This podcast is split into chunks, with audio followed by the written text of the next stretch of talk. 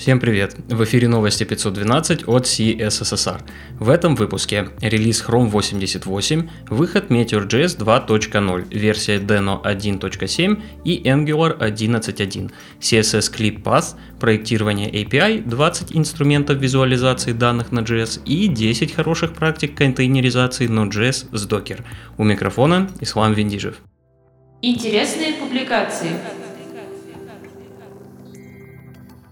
Первый материал – книга Сергея Константинова о проектировании API.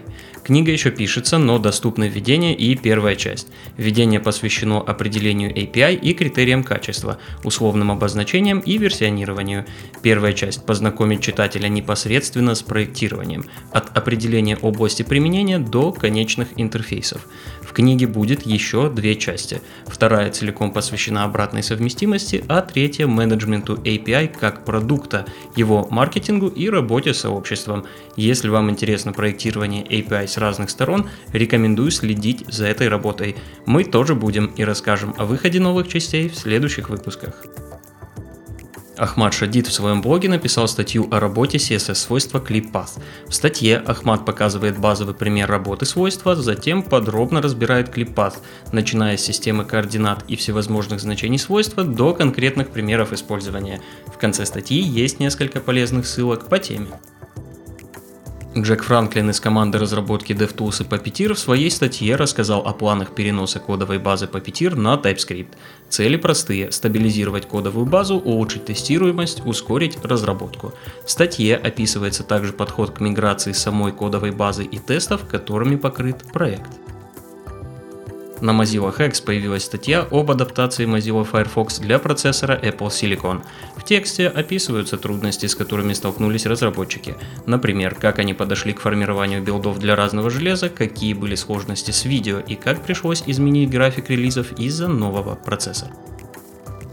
Джозеф Круз в своем блоге на Medium собрал 20 инструментов и библиотек для визуализации данных на JavaScript. В статье есть как специализированные решения для графиков и диаграмм, так и общие многофункциональные, как, например, 3JS. Также автор прилагает к каждому пункту короткое описание фич. Если визуализация данных есть среди ваших задач, стоит посмотреть, возможно что-нибудь пригодится. 10 лучших практик по контейнеризации Node.js приложений с Docker. В своей статье их собрали Йони Голдберг и Лиран Тал. Затрагиваются вопросы от работы с образами до безопасности. Статья достаточно базовая и вряд ли расскажет что-то новое опытным пользователям Docker. Но если вы только начинаете, она будет довольно полезной. В заключение рубрики более 300 вопросов для интервью по React с ответами.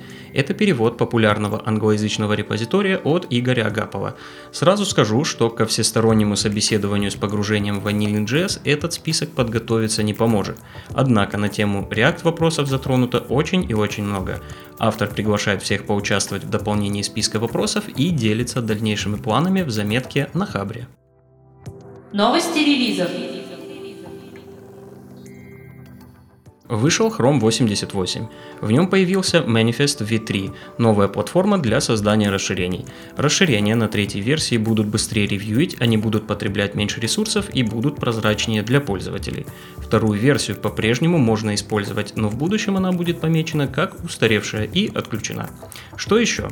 Ссылки с атрибутом target будут по умолчанию с rel noOpener.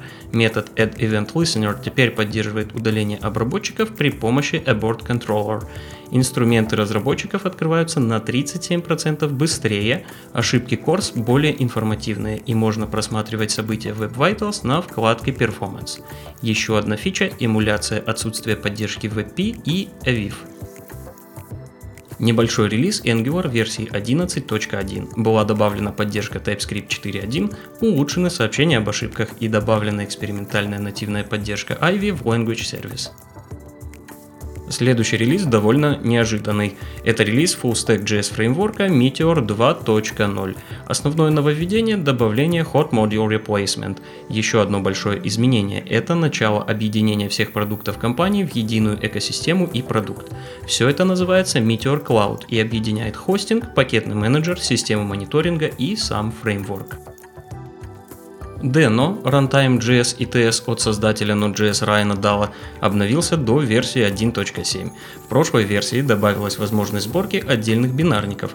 В этой добавили возможность собирать их для разных платформ. Дополнительно итоговый размер уменьшился в среднем на 45-50% при использовании флага Light. Также был добавлен новый нестабильный Resolve DNS API. После security обновления появилась очередная версия Laravel. В патче 8.23.0 появился метод solve для Query Builder. Этот метод похож на аналогичный метод get из Django. Суть в том, что если по запросу в базу не будет найдено записей, метод вернет объект исключения. Кроме того, в методах throwIf и throwUnless вторым аргументом теперь можно передавать сообщение вместе с исключением.